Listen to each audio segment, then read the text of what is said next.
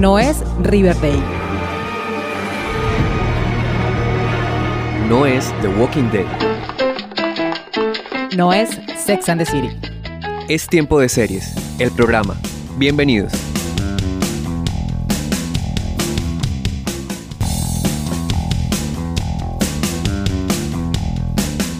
Seriefilas y seriefilos del mundo, maratoneras empedernidas, consumidores de series. Bienvenidos a una nueva temporada de Tiempo de Series, el programa. ¡Yay! Este segundo semestre iniciamos la temporada 10 de este maravilloso podcast. Yo soy Catalina Serrano y me da mucho gusto estar nuevamente con ustedes hablando de lo que más me gusta, que son las series de televisión. Antes de iniciar los avisos parroquiales de siempre para quienes hasta ahora se están encontrando con este maravilloso podcast y aquellas personas que siguen a Tiempo de Series desde el origen de los tiempos, los invito a seguirme en mis redes sociales arroba Tiempo de Series by Cats, en Instagram, TikTok, YouTube y en Twitter me encuentran como arroba Tiempo de Series. Allí pueden dejarme sus opiniones, sugerencias, comentarios y recomendaciones seriéfilas para que sigamos creciendo en esta comunidad amante de las series. Hoy tenemos un capítulo especial y diferente, pues no hablaremos de una serie en particular, sino de varias y además nos pondremos al día con el tema de coyuntura de los últimos meses. Así que pónganse cómodas porque... ¡Ey! Tenemos que hablar. The gravity of this move is not lost on me or our negotiating committee or our board members who have voted unanimously to proceed with a strike. It's a very serious thing that impacts thousands, if not millions, of people all across this country and around the world. Not only members of this union, but people who work in other industries that service the people that work in this industry. And so it came with great sadness that we came to this crossroads, but we had no choice. We are the victims here. We are being victimized by a very greedy entity. I am shocked by the way the people that we have been in business with are treating us. I cannot believe it, quite frankly. How far apart we are on so many things. How they plead poverty, that they're losing money left and right when giving hundreds of millions of dollars to their CEOs. It is disgusting. Escuchábamos el discurso que dio la actriz Fran Drescher, presidenta del sindicato de actores SAG-AFTRA en Estados Unidos, el día que inició la huelga de actores que está por cumplir un mes. En este discurso, Fran anunció que los actores se irían a la huelga por no haber llegado a un acuerdo con la AMPTP, que es la Asociación de Productoras de Cine y Televisión. Asimismo, manifestó que fue una decisión muy triste, pero pues no había otra opción, pues los actores están siendo víctimas de una entidad muy codiciosa que alega pobreza cuando enriquece a sus CEO. De esta manera, los actores se unían a la huelga de guionistas que para hoy ya cumplen más de 100 días y los actores están por cumplir 30 días de huelga. Y en este primer episodio de la temporada número 10 de Tiempo de Series, el programa, vamos a hacer algo que tal vez no hacíamos desde el origen de este podcast y es como un episodio más como de coyuntura, como de qué está pasando en el mundo de las series de televisión, pues teniendo en cuenta que tenemos acontecimientos que desde el primero de mayo pues han estado como liderando todo lo que, lo que sucede alrededor de, de nuestras series de televisión. Entonces también vamos a hablar de eso premios, coyuntura y va a ser como un poco más informativo, por supuesto, pues habrá una que otra recomendación en este episodio. Y para hablar de premios, huelga y demás, me acompaña hoy Alfredo Álvarez, ustedes ya lo conocen, cofundador del programa, comunicador social, experto en series también y pues amiguísimo de la casa. Alfred, bienvenido a Tiempo de Series, gracias por estar acá. Cata, un saludo cordial para ti, para toda la audiencia de Tiempo de Series. Me encanta, como siempre, acompañar acompañarte en este programa y más iniciando una temporada que como ya dijiste es una temporada atípica porque hace muchos años no teníamos como un ambiente tan enrarecido en el mundo de la industria de la televisión, como lleno de tanta incertidumbre, no solamente por cómo afecta esto a la temporada de premios, sino también a la industria misma. Entonces casi que no sabemos qué viene, qué se va a estrenar o qué se va a cancelar, etcétera. Entonces, pues muy expectantes frente a cómo a mediano y largo plazo estos fenómenos simultáneos que se están dando en la industria van a afectar la, a los contenidos en sí mismos. Entonces me parece en medio de todo muy interesante, digamos, esa, esa expectativa que genera este fenómeno que se está viviendo en la industria de la televisión, especialmente en Estados Unidos. Sí, porque además, como tú lo mencionabas ahorita, también ya hemos estado leyendo que películas y series que estaban programadas para estrenarse este año, por ejemplo, ya no se, no se van a estrenar, sino que lo harán para el 2024, las están aplazando. También no sé si se han dado cuenta, pero los estrenos por mes han bajado también un poquito. Las plataformas están como que guardando lo mejor de sus estrenos o lo que tenían pues programado para este año como para dejarlo para la temporada de otoño en Estados Unidos, que es más o menos entre septiembre y octubre, donde se estrenan las grandes series que son las que empiezan a hacer carrera para los premios. Entonces, eso también ha estado como lento los estrenos. Aún así, pues claro, plataformas como Netflix, por ejemplo, siguen estrenando un montón cada mes, pero digamos que la producción, por supuesto, está parada con algunas excepciones. Entonces, va a estar como lento, yo creo que el asunto. Vamos a empezar hablando de los premios que se entregaron esta semana, los TCA, que son los premios que otorga la Asociación de Críticos de Televisión en su edición 39. Esta es una edición que se hizo de manera virtual. A cada uno de los ganadores les llegó como por correo un mail donde decía lo siguiente. Este fue un año histórico para la televisión ya que nos despedimos de varias series poderosas y le dimos la bienvenida a una nueva generación de programas y estrellas a este panorama altamente competitivo. Ya sean éxitos establecidos o favoritos de primer año, nuestros homenajeados ejemplifican la fuerza de la televisión y la profundidad única que le permite explorar a los creadores. Aunque no podemos reunirnos en 2023, felicitamos sinceramente a cada uno de los ganadores de esta temporada y esperamos celebrarlo en persona en el 2024. Eso decía el comunicado que envió Melanie McFarland, que es la presidenta de estos premios de la crítica de televisión, que además me sorprendió porque pues estos finalmente sí se entregaron, a diferencia de lo que está pasando con los Emmy. Y aquí rápidamente estos premios son más generales, entonces la gran ganadora de la noche fue su section como programa del año, su última temporada. La mejor nueva serie fue The Bear, que está en la segunda temporada, y en mejor actuación en drama se lo ganó Rhea Shearhorn por Better Call Saul y en comedia Natasha Lyon por una nueva serie que se llama Poker Face que pueden ver por Universal Plus. Digamos que esos son como los más representativos, serie de comedia y serie de drama, pues su section y de ver, creo que son los premios y los reconocimientos que queríamos ver en los Emmy, ¿no? Me resulta interesante de estos, de estos premios, Cata, primero pues que son desde hace algún tiempo como el preámbulo de los Emmy, sirven de alguna manera como para sondear lo que va a pasar. Y muy probablemente lo que va a pasar con los Emmy es algo similar a lo que ocurrió con estos TCA es que van a terminar siendo una entrega virtual, algo tipo un comunicado de prensa, como ocurrió también con algunas ceremonias en el contexto de la pandemia hace pocos años. Y pues será un poco eh, triste porque pues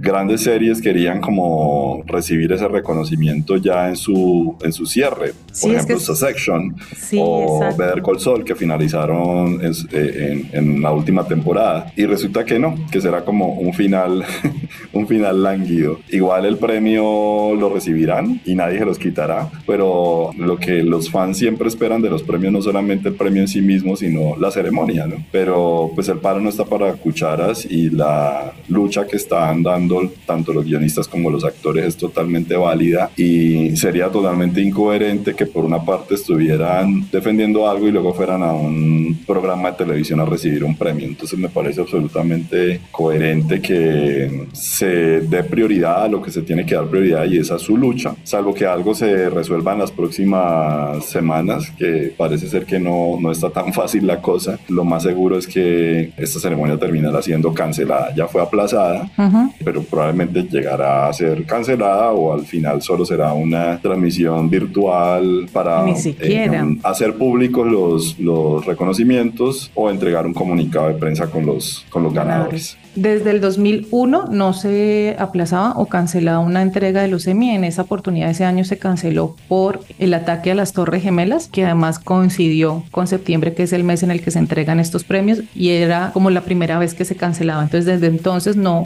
había una cancelación, porque como tú ya lo mencionaste, con la pandemia pues se hicieron ceremonias virtuales, pero en este momento ni siquiera porque los actores dentro de y los guionistas que están en huelga no tienen permitido asistir a alfombras rojas, festivales, ceremonias, premiaciones y Sí. ni nada de esto. Entonces también en el comunicado que enviaron los Emmy diciendo como que se aplazaba para dar como chance tal vez a que de pronto se pueda solucionar la huelga, decían eso, como que no van a tener una ceremonia donde el, el auditorio esté desocupado y además en unos premios donde principalmente se premian, valga la redundancia, actores y guionistas, porque son finalmente los, los que son homenajeados en estos reconocimientos. Entonces por ahora los Emmy están aplazados. Yo también creo que van a terminar siendo cancelados porque el viernes de la semana pasada se reunieron los guionistas con los estudios, bueno, con la AMPTP, que es la Alianza de Productores de Cine y Televisión, donde están reunidos como todos los estudios y es con la que negocian y no llegaron pues a ningún acuerdo. Se pensaba que iba a poder salir algo positivo de ahí, pero pues evidentemente no llegaron a ningún acuerdo y siguen en huelga. Actualmente los guionistas ya cumplen más de 100 días en huelga desde el primero de mayo y los actores van para 30 días de huelga, que también es como la primera vez desde hace más de 40 años que no sucedía este fenómeno de que los actores y los guionistas que estuvieran al mismo tiempo en huelga, ¿no? Sí, la última huelga recordada fue la de guionistas del año 2007, hace más de 15 años, Mm. que afectó muchísimo en su momento la, los contenidos de la televisión. En esa época todavía estábamos como consumiendo televisión de la manera tradicional a través de, los, de las cadenas de televisión, tanto abiertas como cerradas, pero no teníamos este boom de streaming que tenemos hoy. Y afectó, recordemos que muchas series fueron recortadas, temporadas recortadas, otras series fueron canceladas. Y luego viene también una, un fenómeno interesante posterior a la huelga y es que viene como el boom de la época dorada de la televisión. Entonces, eso es, digamos, lo positivo de este tipo de fenómenos. Probablemente va a ser un tiempo de sequía el que vamos a tener durante y posterior a la huelga, pero luego esto revitaliza la industria, veremos otro tipo de apuestas. Claro, si se logra una buena negociación, no, porque si no se logra una buena negociación, el panorama es bastante pesimista. Sí, que además actualmente, pues, aparte de lo que están pidiendo, tanto guionistas como actores, que son los residuales, el tema de la inteligencia artificial empezó a ser parte también del, del pliego porque de la negociación, porque pues ya está pasando. Por ejemplo, graban tu imagen, guardan tu imagen y Mm. después la pueden utilizar sin necesidad de llamarte. de la imagen, sí. Entonces, eso también está ahí en, en juego. Con el streaming, pues cambiaron muchísimas cosas, porque no es como antes que en, la- en los canales de televisión abierta o cerrada, cuando emitían un programa o lo remitían, pues esta gente recibía unos residuales aquí, pero con el streaming ni siquiera se sabe cuántas veces está eh, remitiendo, por decirlo así, o porque como además también las plataformas, que eso es otra cosa que están preguntando y están pidiendo, y es que las plataformas no entregan estadísticas de visualización. Por lo general, muchas veces como la más vista está en el top 10, pero no hay como unos datos exactos. Sí, no es que no se sepa, porque perfectamente la tecnología permitiría tener esas métricas. Lo que pasa es que obviamente a las plataformas no les conviene hacer público esto porque pues esto está asociado al tema de entrega de, de regalías, de Residuales. dividendos por reproducción. Ujú. Entonces, obviamente es un, un indicador que por una parte les sirve para hacer merchandising, pero por otra también puede ser usado para cobros de regalías por parte de actores o de creadores. Entonces, hay allí un manejo bastante hermético de la información, justamente por lo que ello, las consecuencias que ello implicaría para el tema de distribución de, de regalías. Exacto. Otra cosa que también están pidiendo, bueno, los actores es, por ejemplo, el incremento salarial. El sindicato comenzó pidiendo una subida salarial del 15% para hacerle frente a la inflación y el aumento del costo de vida, a lo que los estudios ofrecieron un 5% no más. Entonces ahí están como con el tema, lo de regalías que mencionabas tú, también el tema de pensiones y salud, y es que es bastante interesante este lado porque para poder disfrutar de un seguro de salud, los actores necesitan ganar 26 mil dólares al año, que uno creería que los actores ganan mucho dinero, pero pues los que ganan mucho dinero son unos pocos, no son todos los actores que hay y solamente una cantidad que llega solo a, este monto son el 13% de los miembros del sindicato, ni siquiera la mitad. Por eso también hubo, no sé si viste estas semanas, una noticia que los estudios también como muy maquiavélicos fue, dijeron como esperemos hasta octubre, ellos dan como hasta septiembre, octubre que la huelga se, se baje un poco porque ellos calculan los estudios que para esa fecha ya los guionistas o los actores no van a tener plata. Por eso fue también que grandes actores como George Clooney, Meryl Streep, La Roca, Leonardo DiCaprio, Matt Damon y otro montón de actores que ganan muchísimo dinero aportaron a la huelga cada uno como de un millón de dólares. Entonces también están haciendo cosas, pues ellos no van a los piques, que es, a los piques que le dicen, porque también se preguntaban como, pero ¿por qué esta gente no está apoyando? Entonces ellos también comentaban como, pues no van, no porque no apoyen, sino también porque no quieren robarse la atención de lo que es la huelga. Pues si llega un George Clooney, la noticia va a ser otra y deja de ser la huelga, pero aportar dinero es una forma también de demostrar que están apoyando el movimiento y pues el cese de actividades en el que están. Hay un tema ahí que es muy controversial y pues que hay algunos actores a los que les ha generado ruido y es que este pare de actores es para, para los grandes estudios, ¿no? Disney, Netflix, HBO, eh, Warner, pero hay unas excepciones donde pueden actuar si son estudios que son independientes y que no hacen parte como de la AMPTP. Pero entonces ahí también está la duda, porque entre esos estudios está A24, que pues no es para nada independiente, y el otro es Lionsgate, que sí son independientes, pero pues son unos gigantes también con, con mucho capital. Entonces esto también ha generado ahí como un tema de cómo manejarlo. Y otra cosa es, por ejemplo, la grabación de House of Dragon, que continúa porque la mayoría de los actores son británicos. Entonces,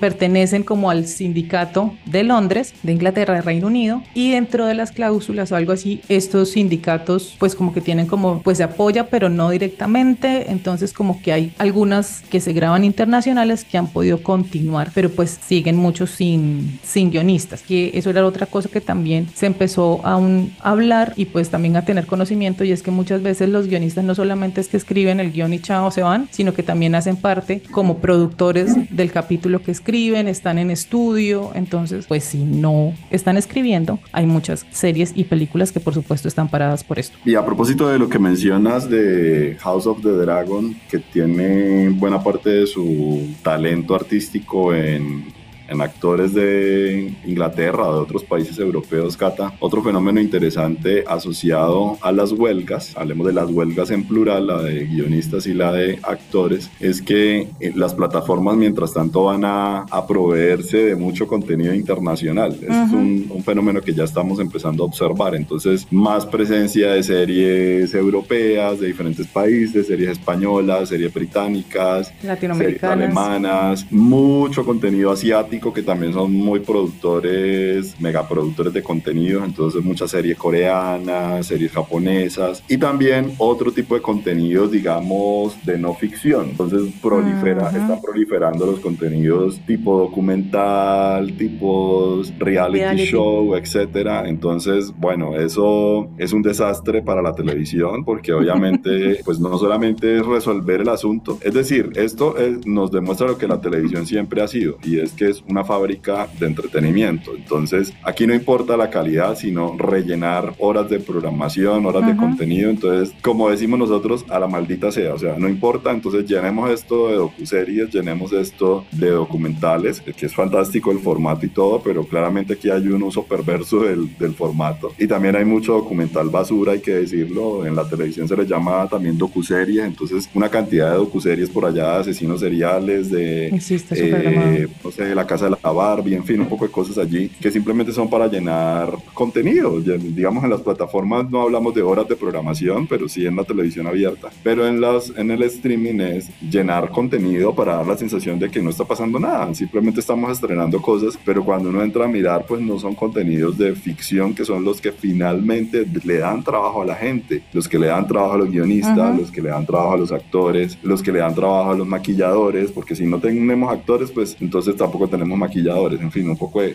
hay todo un sistema detrás de la industria. Entonces se resuelve con esto, saturación de series animadas, en fin, que tenía mucho sentido que se resolviera con ese tipo de formatos durante la pandemia porque era pues una emergencia sanitaria o acudir a series viejas, ¿no? Series, eh, contenidos viejos que también es una, un fenómeno que estamos empezando a ver, que mueve mucho la nostalgia, que funciona muy bien porque se reproduce muy bien, pero detrás de esto realmente hay es una estrategia muy perversa de las grandes plataformas para suplir contenido, seguir facturando, seguir sosteniendo el negocio, el modelo de negocio. Cuando uno se afilia a esto, no, uno, uno tiene un compromiso de que le estén dando contenido nuevo, solamente que le dan streaming, entonces ellos no están incumpliendo el contrato con los suscriptores y en cambio si siguen manteniendo su modelo de negocio. Entonces realmente hay una, una serie de consecuencias asociadas a esto que al final el único que realmente puede tener el poder para incidir en como consumidor en que esto de alguna manera también tenga alguna resolución en la decisión de continuar o no en una plataforma, por ejemplo. Yo no voy a seguir más en esta plataforma porque finalmente son unos explotadores de, del mundo de la industria audiovisual, por ejemplo. Entonces, esa, esa es una decisión que al final tendrá única y exclusivamente el, el televidente. Entonces, me parece que esto genera muchos debates muy interesantes también sobre el compromiso del, de la audiencia, la audiencia que tan crítica es frente a lo que consume. Y te aseguro que eh, la mayoría de la audiencia ni siquiera tiene idea de que en este momento está pasando esto. Simplemente, ay, qué tan chévere que subieron de UC, qué tan chévere que subieron,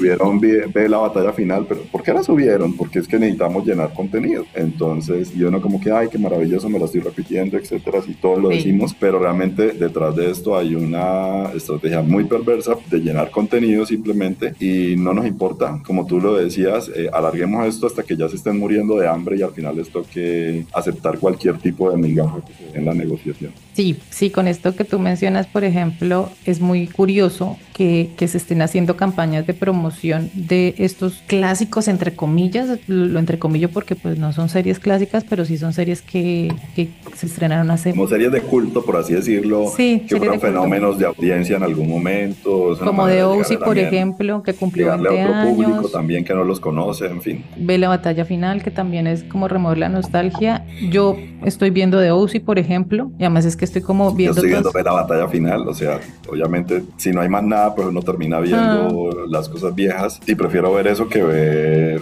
no sé, series de asesinos, docu-series de asesinos seriales. Sí, no, gracias. Ni la serie de Arnold, que pues, la, la miniserie... O reality show, que está lleno, las plataformas están llenas de reality show, me parece terrible. Sí, porque es que yo estoy sintiendo también con las plataformas y es que estamos teniendo un, como que otra vez esa telebasura, perdón la expresión, pero lo estamos viendo en las plataformas y es como no, no, no, no está chévere. Por ejemplo, hace poco vi el tráiler de una serie precisamente colombiana, creo que se llama LOL, que viene a Prime Video y es como, o sea... Una especie de comediantes. Mm, es con comediantes de hacerse reír y como muy, no sé, como esos programas de verdad telebasura que vemos en los canales privados del país, que uno dice como no, pues no se vale. Que también, que además ese formato no es colombiano, eso es gringo. los sí, formatos sí, sí, de stand-up, eso es súper americano. Sí, sí, sí, pero también es como, pues siento que cada cosa en su lugar, porque es que también me parece a veces como terminar replicando lo mismo que ve uno en televisión abierta o en televisión de cable dentro de las plataformas, es como, como no tener esa diferenciación. Entonces... No la va a eh, ver y, y, a medida que pase el tiempo... Va a ser peor. Va a ser, va a ser menos clara esa diferenciación, mm. porque realmente las, las grandes productoras están generando contenidos premium, por así decirlo, es para las plataformas. Lo que hacen para los canales abiertos es lo, lo que consideran de bajo presupuesto, por así decirlo. Lo vemos aquí mismo en Colombia. Las cadenas de televisión privadas pasaron de producir o emitir simultáneamente cuatro telenovelas diariamente a, emitir una y el resto son reality shows o repeticiones. Mm. Exactamente lo mismo pasó en Estados Unidos, exactamente lo mismo pasó en México. Entonces México pasa reality larguísimos, pasa La Rosa de Guadalupe, Televisa, después de que Televisa hacía 6, 7 telenovelas simultáneamente, producía como 30 al año, lo mismo Globo en Brasil. O sea, es un fenómeno internacional. Mm. Ah, en Estados Unidos se da con las series, en América Latina se da con las telenovelas. No, no somos... No, pues, eh, no, este, no es este un podcast de, telenovelas, pero estamos analizando el tema de la industria de la televisión y hay que decirlo, que en nuestro contexto latinoamericano lo que genera trabajo en la industria son, los formatos dramatizados, o sea, las telenovelas. Y si se deja de hacer telenovelas, entonces también en Colombia tenemos en este momento mucho actor desempleado porque no se está haciendo ficción. Entonces es exactamente lo mismo que está pasando en Estados Unidos, pero esto nos da también unas lecciones muy importantes en América Latina porque aquí no tenemos sindicatos fuertes de actores. Entonces el sindicato de Colombia es un dento, una construcción que lleva varios años, etcétera, pero no ha logrado muchas cosas. Entonces aquí se repiten telenovelas hasta la saciedad. Llevamos casi cuatro años llenos de repeticiones desde que empezó la pandemia y estos actores no reciben absolutamente nada. O sea, y eso simplemente lo que nos dice es tenemos que aprender también de estas luchas de, de estos países que tienen una industria mucho más consolidada, porque aquí también están ocurriendo fenómenos muy profundos que afectan la industria desde lo local. Claro, y esto que mencionas tú, porque la gente podría llegar a pensar, no todo el mundo, algunas personas como las telenovelas, ya nadie ve quién ve telenovelas, y es como muéranse de la risa. Pero se las ven, pero pagan Netflix y HBO para ver novelas, o sea. claro, y pues. No es que no las vean, las están viendo en otro lado y de otra forma. Y es que Max, por ejemplo, HBO Max, que todavía aquí no es Max y ya vamos a hablar un poquito de eso, estrenó hace poco un canal que se llama TNT Novelas, donde van a estar metidas todas estas producciones latinoamericanas, porque además también las plataformas se dieron cuenta que en Latinoamérica nos encantan. El agua moja. Históricamente eso es lo que más le gusta a la gente en América Latina. Nos encanta. No solamente en América Latina, es un formato muy consumido en el sudeste asiático, en Turquía, porque Turquía hoy en día incluso son los principales productores de, telenovelas, porque se dieron cuenta que le gusta mucho a cierto público del sur de Europa, de Europa mm. del este también consumen telenovelas. Y además hay muchos latinos en todas partes del todas mundo. las telenovelas latinoamericanas etcétera. Entonces, claro, lo despreciamos porque es televisión basura, porque las historias son repachucas, etcétera, pero, pero como industria es un formato supremamente importante y exitoso. a nivel mundial. Es, un, es, es, exitoso, pues Pálpito, que empezaron a hacer todas estas series, estas series noveladas o estas novelas de series teledramas. Y lo que les iba a contar es que... Novelas disfrazadas de series. en, en julio yo estuve en el BAM, que es el mercado de producción, el Bogotá Audiovisual Market, que es un mercado de producción de los más importantes en América Latina. Hay como cinco, es el circuito aquí en Latinoamérica, en Cancún, en Miami. Y estuvimos ahí en el ban y estuvimos haciendo presencia y también como hablando con distribuidores y con gente de la industria, gente de Paramount, de Televisa, de VIX. Latinoamericana. Latinoamericana, Prime Video y están pidiendo teledramas. Claro. De 80 episodios a 120 capítulos. Entonces es como, y uno se queda aterrado porque, claro, uno está mirando Estados Unidos que son series, series de 12, máximo 10, no sé qué tal, y aquí están buscando, en Latinoamérica están buscando novelas, a lo que marque porque es lo que más vende. Entonces es un formato que creería uno que perdió vigencia y es como, no, mis cielas. No, fíjate que ya que mencionas VIX, VIX es muy interesante porque es una plataforma pensada solamente para melodrama, para telenovela latinoamericana. Televisa, que es el gigante productor de telenovelas de América Latina, junto con O Globo de Brasil, probó muchos, y, eh, creo, como diferentes plataformas y al final le pegó con esta VIX, donde también está Univision y tiene muchos proveedores de América Latina eh, generándole contenido a VIX, pero básicamente es una plataforma de telenovelas, de telenovelas, de melodramas mexicanos, uno que otro colombiano, todos los clásicos de Televisa están allí eh, y es un muy buen negocio que empezó en México, empezó en Florida, o sea, los latinos, California, los latinos de Estados Unidos y se ha ido expandiendo por América Latina, se ha ido expandiendo poco a poco. Está produciendo contenidos originales también para la plataforma, que son básicamente telenovelas con menos capítulos, pero los está produciendo o está llevando el mismo modelo de negocio de muchos otros estudios acá en América Latina como RCN Studios o Caracol Sí, que a mí eso la verdad, yo ahí tengo muchas cosas que decir que son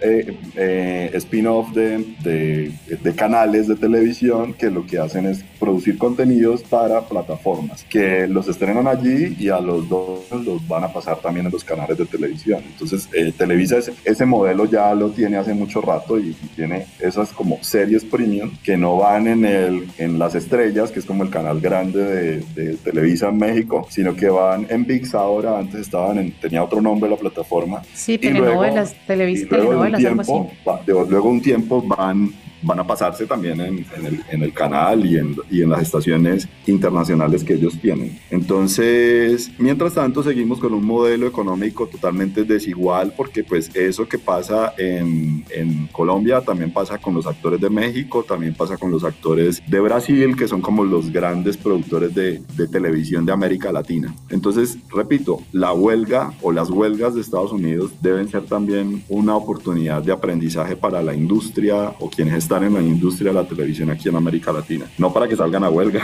pero sí para que comprendan que debe haber organización, debe haber organización, debe haber base social detrás de, del gremio, porque finalmente son un gremio, para que sencillamente se trata de equidad, de justicia, de que reciban lo justo, de que le paguen lo que tienen que pagarle por su trabajo, que reciban las regalías, etcétera, y para que haya contenidos de calidad para las audiencias. Al final las audiencias son las que terminan siendo las afectadas con todo esto, porque como ya dijimos, pues nos llenamos de televisión basura. Si antes teníamos basura, ahora tenemos más basura. Y para cerrar esta primera parte como de coyuntura y de actualidad que les decía de HBO Max, HBO Max ya cambió su, su nombre la plataforma en Estados Unidos ya se llama Max, que incluye todo lo de Discovery, Warner y HBO. Y en Latinoamérica el cambio de la plataforma se va a dar en diciembre, más o menos. Aunque algunas, algunos servicios como Roku, a veces sale Max, a veces ya cambió el, el color. La plataforma se llamará Max en Latinoamérica a partir de diciembre de este año.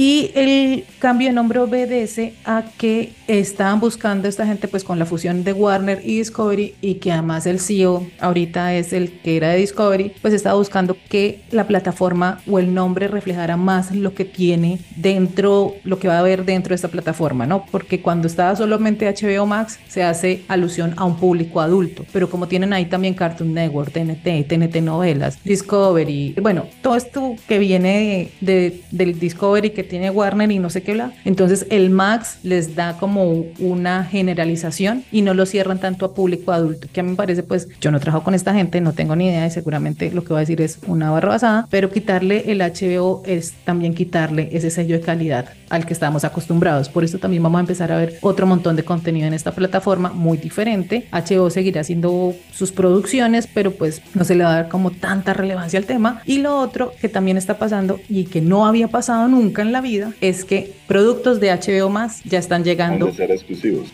a Netflix y están dejando de ser exclusivos. Empezaron con Secure, que ya se puede ver en Netflix, pero también Los Sopranos van a estar en Netflix porque han tenido una pérdida de dinero que les viene mejor empezar a licenciar estos productos en otras plataformas. O sea, yo creo que aquí andan en un despelote y están como, como todas estas plataformas están como cumpliendo la adolescencia, entonces como no tienen ni idea cómo, cómo va a resultar esto. Eso sería pues lo que está pasando actualmente en el mundo de la televisión y vamos a hacer una pausa y ya regresamos para hablar de las series que están nominadas a los Emmy y que esperemos a ver si serán premiadas en ceremonia o a través de un email, como dice a veces Alfredo. Únete a la comunidad de seriéfilos y seriéfilas más grande del mundo siguiendo las redes sociales de Tiempo de Series by Cats en Facebook, Twitter e Instagram. Y escúchanos también cuantas veces quieras en Spotify, Evox y Deezer y demás plataformas de audio.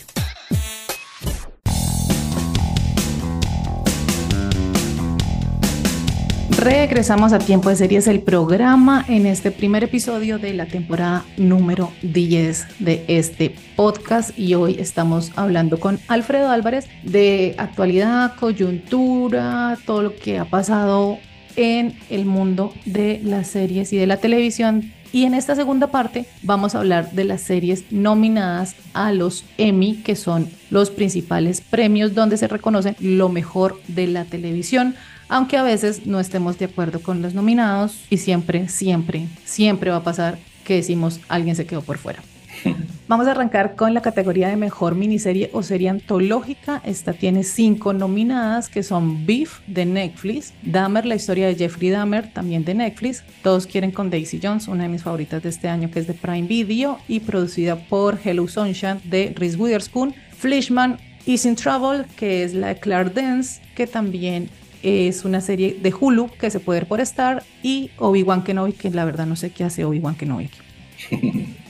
¿Algún comentario de esta lista? No, a diferencia de años anteriores, en esta categoría solamente he visto una, que es Dahmer, Eh, vi, vi otras series limitadas que me gustaron mucho y no entraron, de HBO, Amor y Muerte, Sí. y Los Plomeros de la Casa Blanca. La verdad yo esperaba que estuvieran en esta categoría, pero bueno, en un año con tantos contenidos y con un HBO acaparando todas las otras categorías, digamos que le pasaron cuenta de cobro en la categoría de serie limitada, porque yo sí creo que al menos Los Plomeros de la Casa Blanca debía haber entrado en esta categoría. A mí me gustó mucho Amor y Muerte, pero creo que le jugó una mala pasada el hecho de tener simultáneamente otra serie eh, que abordaba el mismo tema. Y ya Entonces una eso, una. eso la quemó un poco, pero sí me sorprendió no ver a Los Plomeros de la Casa Blanca en esta categoría.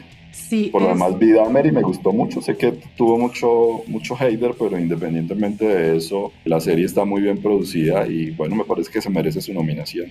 Sí, yo no la vi, pero, pero sí también creo que la actuación de, del protagonista está muy bien, pero no la vi, no, no, es, no hace parte como de los contenidos que me gustan mucho y si además siento que estoy como saturada, pues como que está saturado el tema del true crime, pero pues el algoritmo haciendo las suyas. Pero por ejemplo, los plomeros de la Casa Blanca tienen una nominación en, en Mejor Actriz Secundaria de una serie, de una miniserie que es para Lina Hay. Ujú. Sí tiene ahí la nominación. Y Amor y Muerte también tiene una nominación con Jesse Plemons en Mejor Actor Secundario. Sí, es que es rarísimo que no la hayan nominado a mejor serie limitada o a su protagonista, por ejemplo. Sí, sí, sí, ah, que la verdad está muy bien. De esta serie ya estaremos hablando en esta temporada. Pero sencillamente yo lo que creo que la academia trató de darle un poquito de equilibrio, sin lograrlo, a- a la- al resto de productoras de estudios, etcétera, en esta categoría, cosa que no pasó en los de drama y de, y de, De comedia. comedia, en donde pues, casi todo está acaparado por HBO. Sí, y pues ya que hablas de comedia, entonces revisemos las series que están acá. En mejor serie de comedia está Abbott Elementary, Barry, Merlina, The Bird, Judy Duty, que esta le han dado muchísima prensa en los últimos meses. La maravillosa señora Maisel de Marvelous Mrs. Maisel, que es mi favorita de todas las favoritas. Yo sé que no va a ganar, pero pues no importa, la amo. Only Murders in the Building y Ted Lasso. Yo sé que esta categoría va a quedarse Ted Lasso con la con el ¿Es premio. apuesta? Yo no estoy tan seguro porque creo que Barry tuvo ¿The una muy buena una muy buena temporada final. The Bear fue, mejor dicho, la favorita de la crítica el año pasado. Mm, Abbott pues Elementary también ha sido muy bien eh, recibida por la crítica y es The como la única de televisión y es la única de televisión final. abierta de Marvel Mrs. Maisel también le gustó mucho a los fans el cierre entonces a mí la verdad me parece que Ted Lasso no la tiene tan fija Ojalá. Pues yo la verdad quisiera que ganara de Marvelous Mrs. Maisel porque me pareció, su quinta temporada me pareció brillante, fantástica. Pero lo que tú dices, yo sé que Barry también los dejó a todos como con la boca abierta, pero The Bird también viene de ganarse todo, entonces esa categoría está bastante complicada. Sí, yo, mi, mi, o sea, en mi corazón yo quisiera que ganara Barry. Y tú lo sabes, yo soy fan de Barry. y- Ajá, ajá. y me encantó el final, o sea, yo creo que es perfecto el final de Barry, pero por ejemplo, digamos, reconozco que todas las otras series son muy buenas y que Ted Lasso tuvo un final me, porque realmente fue Sí. una serie muy buena en sus dos primeras temporadas, pero al final como que me. A mí me sorprendió mucho ver a Wednesday en esta categoría, yo sé que tuvo un, un fandom muy fuerte cuando se emitió, pero realmente no pensé que, que se fuera a colar en esta, en esta categoría. Pero obviamente el músculo de merchandising de Netflix es demasiado poderoso y pues habría sido casi que inaudito que no lograra meter a una de sus comedias, si es que podemos decir que esto es una comedia en estricto, en esta categoría. Sí, pues es que siento que Merlina a mí me gustó, la serie me pareció chévere, pero pues como para estar dentro de las mejores series de comedia del año parece como too much, pero pues Es Netflix, Netflix Es haciendo Netflix. la tarea. Netflix y haciendo Netflix la tarea. metió, a ver, o sea, no nos olvidemos que, Net- que Emily in Paris estuvo nominada a los Golden Claro. hace un año, entonces sí, y pues, también los Bridgerton y, eh, en fin, lo han hecho muchas veces. Y este año metieron a The Crown con una temporada no tan buena, pero la tienen en drama, entonces es el músculo, es el músculo de, de Netflix que es tan fuerte como el de HBO. Tanto Only Murders in the Building como The Bear son las temporadas del año pasado, porque las nuevas temporadas hasta hace poco se emitieron y pues sabemos que para los Emmy las tienen que haberse emitido antes del 31 de mayo, si no estoy mal, ¿sí? Sí. Abbott Elementary sí está con su segunda temporada. Tú aún no la has visto, ¿no? No, no me la he visto, me la debo.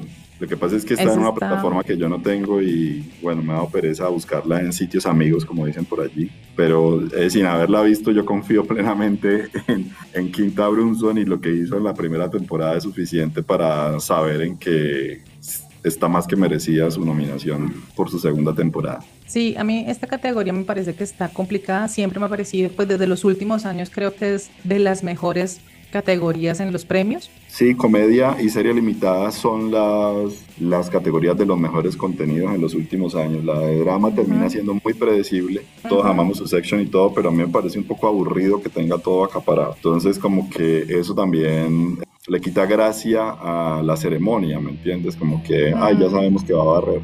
Y que también es lo que ya sabemos, eh, los premios finalmente reconocen no necesariamente lo mejor, pero sí lo que hace mejor campaña y hace más merchandising. Entonces, te aseguro que en esas categorías en donde solamente hay actores de series de HBO, eh, merecerían estar también actores de otras series, pero pues esas, esas estudios no tienen el, el poder de merchandising que tiene HBO o Netflix, entonces se terminan quedando por fuera, no porque no sean mejores, sino porque sencillamente no, no lograron hacer ese, ese merchandising tan poderoso para llegar a poner a todos los actores de una misma serie en una misma categoría. Entonces, eso me parece un poco aburrido. No es que no sea justo, porque pues me parece que es- está bien que todos estos actores de Succession o de The White Lotus hayan sido nominados, me encantan ambas, pero no es justo con, con otros actores de otras series que, que también deberían estar allí. Oye, pero a propósito que lo mencionas, me parece curiosísimo que White Lotus no esté en mejor serie de comedia.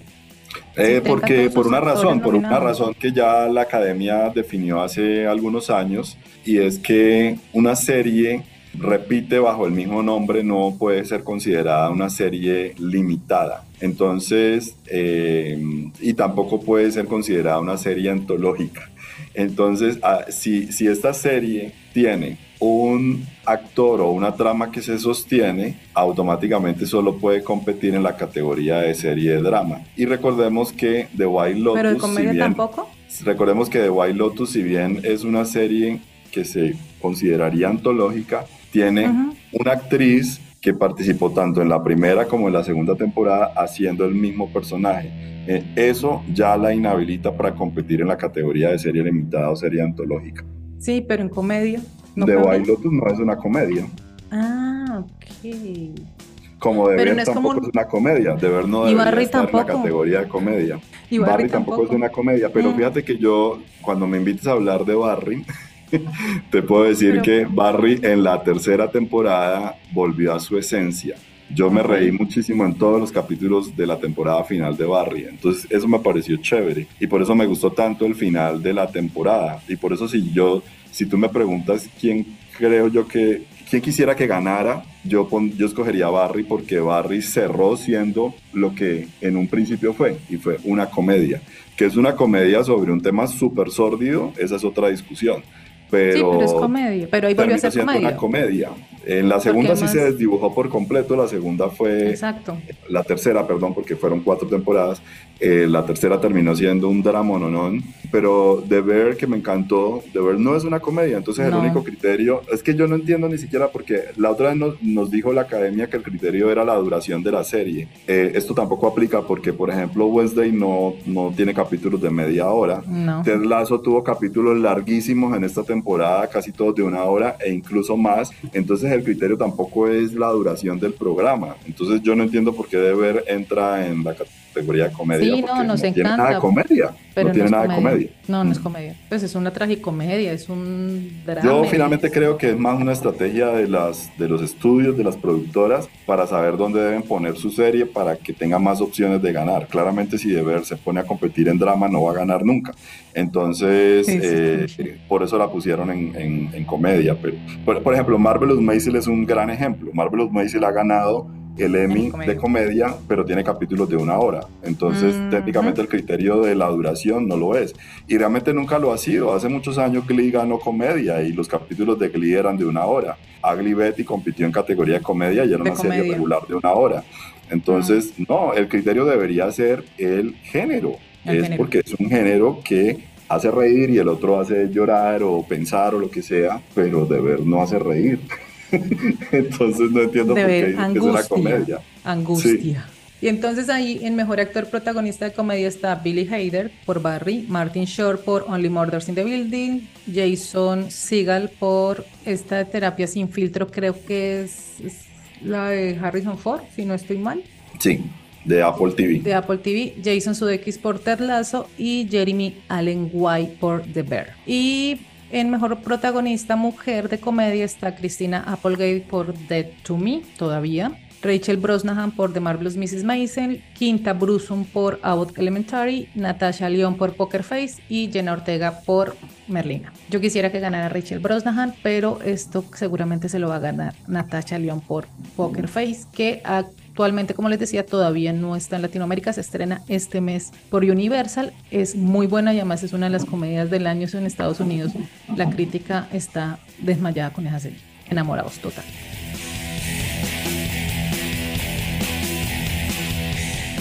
Esos serían en la categoría de comedia los que están participando. Y también estoy de acuerdo con lo que decía el comunicado de los premios TCA eh, de la crítica de televisión y es que con todo y las huelgas, el 2023 sí fue y ha sido un gran año para la televisión porque además también ha sido como un año de cierre de ciclos, como dicen los coach, porque muchas de las mejores series que veníamos siguiendo terminaron y terminan este año, ¿no? Lo que pasa es que la huelga no afecta a la temporada 2020, no afecta, repito, lo que pasa es que la huelga no afecta a la temporada 2022-2023, que es la que está premiando la academia. La huelga va a afectar la temporada 2023-2024, que es la que empezó el, el primero de junio del 2023 y terminará el 31 de mayo del 2024. Esa es la que realmente será víctima de las huelgas. Entonces, claro, ahorita estamos en los gloriosos, premiando lo que ya se emitió, pero luego vendrán los dolorosos. ¿Tú te imaginas los Emmy del 2024? Solamente dejo la pregunta allí. No sé qué pueda pasar. Sí, no, no sé. Deje así. Deje. Eso es que fíjate, Cata, un fenómeno interesante con el cual empezaste este capítulo. Desde hace varios años, ya lo habíamos hablado aquí en el podcast, el verano había dejado de ser la temporada maldita de la televisión. o sea, nos estrenaban cosas muy chéveres en verano, cosas premium, cosas que históricamente se estrenarían en otoño o en primavera. Digamos, ya había dejado de ser esa época en donde solamente nos estrenaban las cosas de relleno o las cosas en las cuales los estudios no tenían mucha fe. Pero este año volvimos, o sea, nos devolvimos como 10 años en el tiempo y tenemos una temporada de verano llena de cosas de bajo presupuesto, llena de cosas de repeticiones, o sea, clásicos, etcétera, porque lo que se había pensado estrenar en esta época, salvo algunas excepciones, lo que tú dices, los estudios decidieron dejarlas en el congelador porque ya ellos saben que la cosa va para largo y entonces es mejor, por ejemplo, una serie, vamos a poner un nombre, eh, True Detective, que viene con una temporada protagonizada por Jodie Foster. HBO no le había dado fecha de estreno, pero se decía que podía ser en, en otoño, o sea, terminando el año, hacia noviembre, emisión entre noviembre y diciembre. Ya es incierto cuándo se va a estrenar. O sea, parece ser que ya no se va a estrenar este año, probablemente será un estreno del 2024. Claro, porque es una de sus grandes apuestas del año 2023. Y ante la ausencia de contenidos, pues mejor dejar este contenido para allá, para la primavera del otro año, para que luego arrasen los Emmys del 2024, por ejemplo. Entonces, ese tipo de fenómenos es los que vamos a empezar a ver. Ajustes. El asunto es que esas reservas se acaban rápidamente, ¿no? Entonces, esos contenidos premium, entre comillas, que tienen ahí en el congelador, pues les servirán como para tener algún tipo de presencia en, en la próxima temporada de premios. pero, pero por repito, a mediano o largo plazo vienen unas consecuencias bastante profundas para la industria. Y por duración alcanzan a tener, digamos, conversación durante dos meses, porque pues... Sí, por ejemplo, una de las grandes apuestas de Amazon es la, la, serie El Señor de los Anillos, que también fue totalmente, totalmente negreada en, en, la temporada de premios. Y ellos alcanzaron a dejar el rodaje listo porque ya sabían que la huelga iba a estallar y aceleraron los cronogramas de producción, etcétera, y la serie ya está hecha, o sea, la serie quedó rodada. Pero claramente esa serie se estará estrenando en el 2024, por allá casi que a finales de año, porque pues el nivel de postproducción de una serie como El Señor de los Anillos es casi equiparable al de Game of Thrones, por ejemplo. Entonces, hay unos contenidos ya hechos, pero que nos demoraremos en ver, algunos porque están en postproducción u otros porque sencillamente las, las distribuidoras prefieren esperar para no quemarlos. Y otros porque la huelga paró el inicio, por ejemplo. Esas, exacto, las que, no quedaron, las que no quedaran listas, ahí sí están en serios problemas porque sencillamente el rodaje no concluyó. O no se alcanzaron a escribir, que están la tercera temporada de Yellow Jackets, la, la tercera de Abbott Elementary, Grey's Anatomy, que también había iba a empezar rodaje este año, pues ya no va a ser así, sino va a ser para el año entrante su temporada 20. Entonces. Grey's Anatomy es tan vieja que le ha tocado vivir dos huelgas. Dos. en la temporada de Grey's Anatomy del 2007 tuvo menos capítulos. Menos capítulos. Por, por el tema de la huelga. Y Pero hay pues muchos, hay algunos clásicos de la televisión reciente que sobrevivieron a esa huelga del 2007. El mejor ejemplo es Breaking Bad, ¿no? Breaking Bad se estrenó justamente en el año de la huelga y por eso la primera temporada de Breaking Bad solamente tiene como seis capítulos, algo así. Lo mismo de Walking Dead. The Walking Dead también empezó por allá en esa época y, y tiene una primera temporada apenas como seis capítulos. Entonces, hay sobrevivientes de la huelga, hay otros que se murieron, que no lograron sobrevivir y se acabaron. Y, con, que, y, con que podrían haber sido grandes, grandes, o que eran grandes proyectos en los cuales tenían muchas expectativas, pero que sencillamente no lograron, fueron canceladas. Con Breaking Bad, por ejemplo, la huelga le sirvió a Vincent Gilligan para replantear un montón de cosas porque él iba a matar a Jesse Pinkman, por ejemplo. Y cuando tocó parar fue como, uy, porque claro, todo el, el amor que recibió Aaron Paul y Jesse Pinkman fue como, está bien, ¿no? Y también hizo que retrasara la transformación de Walter White a Heisenberg para alargarlo un poco más, no sé qué, porque él pensaba votar eso desde en la primera temporada, pero como hubo el paro, entonces eso le ayudó también a como a reestructurar y pensarse mejor la serie. Pero sí, lo que tú dices, hay sobrevivientes de, esa huelga en 2007, pero sí hubo otras como, por ejemplo, Light to Me, que era buenísima, y Pushing Daisy, una de que era con Paula Turbay, que no me acuerdo, que era como... algo así como Kane, como Kane, como Sí, sí, sí, sí, sí, como... Kane, sí, sí, sí. Eh, Fueron canceladas. Uh, una serie que protagonizaba Gina Davis, que era como una presidenta de los Estados Unidos, como Commander in Chief, víctimas de la, ah, de la huelga, que era proyectos pensados para que duraran 10 temporadas y se acabaron. Hay, hay muchas anécdotas de esa época y yo creo que es solo cuestión de semanas vaticinando lo que las consecuencias que traerá esto para que se empiecen a anunciar las series canceladas. yo, yo creo que va a haber mucha cancelación de aquí en adelante. Es que yo no entiendo cómo, por ejemplo, Euforia no ha sido cancelada, sino que fue supuestamente aplazada para el 2026. Cuando la estrenen ya no nos vamos a acordar de esta serie. Pero bueno, también la televisión últimamente ha cogido la costumbre de cancelar cosas que supuestamente ya habían sido renovadas o viceversa. Entonces no, no nos sorprendería pues que pasara algo así. pues HBO lo hizo con Mix teniendo la segunda temporada, la canceló, la, quitó de su plataforma y todo. O sea, están haciendo unas cosas que tampoco no se entiende. Y esto que tú mencionas, por ejemplo, lo de las que vamos a empezar a ver canceladas, esta semana Gabriel Cebrián, que es un crítico español que sigo en Twitter, él también escribió un tweet diciendo que eh, esas series que se acabaron hace tres meses, cuatro meses y que aún no han anunciado si van a renovarse o no, seguramente es que ya están canceladas y no han dicho nada, porque no demoran empezar a salir pues como ese panteón de las series que se van a quedar en el camino. Es realmente lo que más espero, porque yo creo que muchas series deberían haberse acabado ya. Entonces nos van a hacer un gran favor. Gracias, señores guionistas y actores, por ayudarnos a salir de tanta basura que debió haber acabado hace rato. Y para cerrar, entonces en la categoría de mejor serie de drama de los Emmy 2023 están Succession, The White Lotus, The Crown, House of Dragon, The Last of Us, Andor, Better Call Saul y Yellow Jackets. Estas son las series. Esta pues pelea de tigre con burro amarrado, o sea, casi que no vale ni la pena comentarlo, porque pues ya sabemos qué va a pasar allí. El resto pues van a aplaudir solamente, así sea virtualmente. muy merecido, no estamos diciendo que no lo merezca y todo, pero pues aburrido, la verdad, aburrido. Pero, no me parece aburrida. pero esa categoría no me parece aburrida, me parece aburrida la de mejor actor o mejor actriz de, de, de, Cuando digo aburrido, me parece aburrido que sea todo tan predecible. Sí, es que es muy obvio. Y entonces para hablar de números, y ya revisamos rápidamente los actores en estas categorías, HBO se alza vencedor acumulando un total de 127 nominaciones en las distintas categorías. Uy, es que imagínate, mira estos números. Su section tiene 27 nominaciones, The Last of Us 24, The White Lotus 23. Y le sigue de cerca con 21 nominaciones Ted Lasso de Apple TV, que es como la gran apuesta. Las tres más nominadas son de HBO y están en la misma categoría que son serie de drama. A mí las tres me encantan. Eh, Section, The White Lotus, The Last of Us, House of the Dragon me gustó, pues como televisión entretenida, pero no sé si merezca estar en, sí, de acuerdo. categoría de mejor serie de drama. The Crown yo creo que también tuvo una temporada muy floja, entonces no estoy seguro de que debería estar en esa temporada. Eh, con todo y que sé que tienes muchos fans de Yellow Jackets, a mí no me gustó ni cinco la segunda temporada de Yellow Jackets, entonces tampoco se queda así ahí. Entonces, pero te digo que ni siquiera solamente por hacerle ahí el feo a su section, que pues claramente va a ganar, sino porque en general me parece una categoría muy aburrida, o sea, está llena de, cosas que incluso no deberían estar allí, pienso yo, pero bueno, soy solamente un opinador. Yo estoy de acuerdo contigo con Yellow Jackets porque la segunda temporada realmente no, no estuvo bien, no, no fue buena, pues a diferencia de su primera temporada, esta segunda temporada es como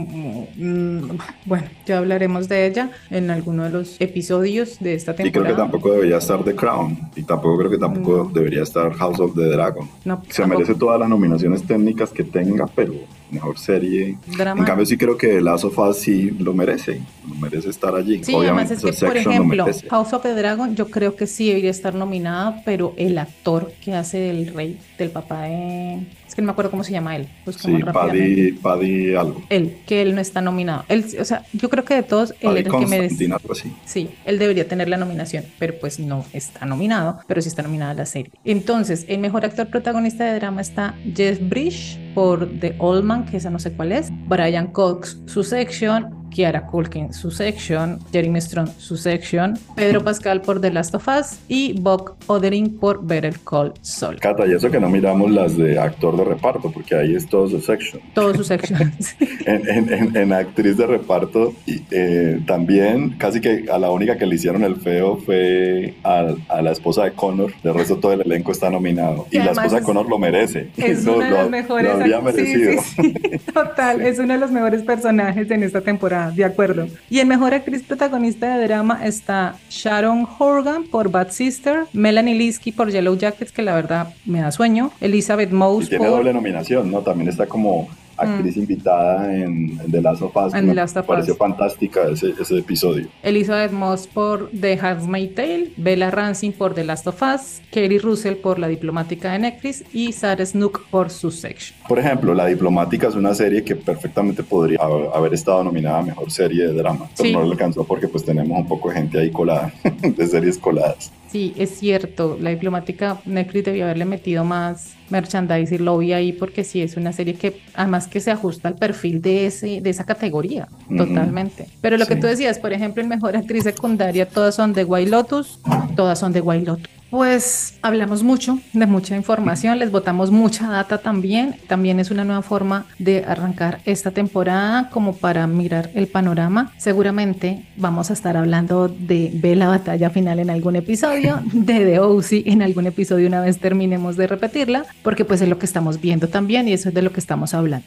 y lo que yo también agregaría en este inicio de temporada es una invitación a los televidentes, aunque creo que ya no es tan preciso hablar únicamente de televidentes digamos, a los consumidores de contenidos audiovisuales a no solamente tener un papel pasivo de consumidor de contenidos, sino también como a consumirlos de manera un poco más crítica, que, cuál es el modelo de negocio que está detrás de ellos. De acuerdo. Eh, también cómo en el momento en el que nosotros decidimos consumir un contenido, también le estamos dando reproducciones a algo, ¿me entiendes? Estamos alimentando un sistema eh, económico. Es la misma razón por la cual, por ejemplo, yo sigo explorando contenidos locales, porque así no sean de buena calidad o no sean los mejores, es una manera de apoyar la industria local, entonces por eso me parece importante que también se, se explore un poco lo local para poder aportar al hecho de que haya industria local, pero de alguna manera también respaldar las causas justas de tanto de actores como de guionistas, de personas de la industria, etcétera, porque si no, sencillamente, pues todo se resuelve con, con inteligencia artificial o con. es decir, ellos perfectamente podrían resolver la cosa a punta de tecnología y pues esto tiene unas implicaciones muy profundas para un medio de comunicación, para, digamos, para un sector, porque esto no solamente afecta a la televisión, también afecta al cine. Entonces, digamos, para, para el arte, para la industria audiovisual, para el talento creativo y técnico que está detrás de la industria. Entonces, es una invitación también a, a ver un poquito más críticamente y asumirnos también como televidentes y consumidores más activos frente a lo que consumimos. Así es. Pues Alfred, muchísimas gracias por estar en este primer episodio de la temporada número 10. Ya estaremos hablando más adelante de lo que estaremos viendo. Cata, muchísimas gracias por invitarme a Tiempo de Series y seguiremos hablando de esto que tanto nos gusta como son las series de televisión.